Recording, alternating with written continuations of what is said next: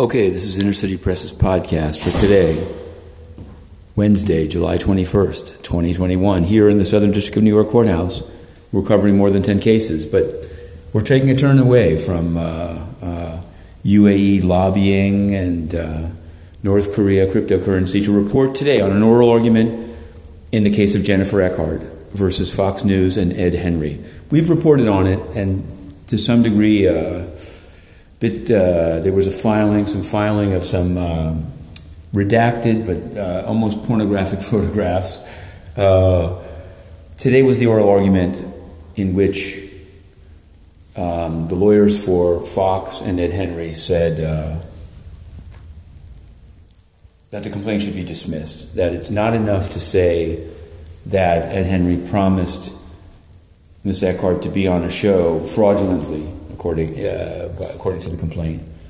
Um, that doesn't make out sex trafficking. There were some pretty, even for a federal uh, court argument, uh, there was, um, of course, they have to go to the complaint and say whether it's sufficient. Judge Ronnie Abrams asked questions that seemed to indicate that it wouldn't be dismissed, but you know, you can never tell. You could, we live tweeted it, and you can see the whole thing. Uh, there were references to obviously Harvey Weinstein with the, the adjective, this was Weinstein esque, but worse. Um, there were references to Bill O'Reilly, which, of which we, we actually did a little research today. Somebody asked a question to us, and there were at least two SDNY cases. But um, it went around and around, and it seems that uh, uh, if the case survives and goes forward, we'll have to see. Obviously, they have separate lawyers, Henry and um, Fox News. And um, could be that some claims are dismissed and some go forward. There's quite a few claims, including retaliation, including city and state claims, and the sex trafficking one. That one seems.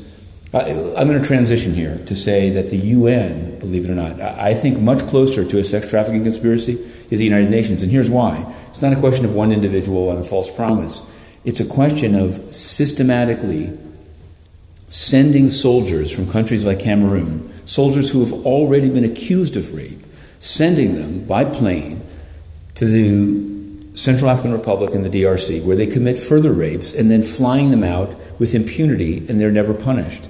And today, we asked the UN in writing about a new case of child rape, alleged child rape by a Nepalese peacekeeper in the Democratic Republic of the Congo. And all they have is one line of data. Okay, they put it up. We put a photograph of it. You can find that also on at Inner City Press on Twitter. We put the photograph up. It's a single line of data, and behind each one of these cases, they have at least a paragraph saying the victim was referred to UNICEF. Uh, this is what's happening with the alleged perpetrator. And I used to in person ask, and they'd have to say it on camera. Then I was thrown out of the UN because they don't like to answer those questions on camera because Antonio Guterres is a corrupt censor. But they would still answer in writing. Now they don't answer at all. So this is something we're not going to let rise, uh, let rest, because there are many allegations in the world. But the UN sending peacekeepers to rape children in the poorest countries on earth, and then not only not punishing them, but refusing to answer questions about it, is beneath contempt. Okay, on that note, this has been the three minute drill. Inner City Press, Matthew Russell Lee, to be continued.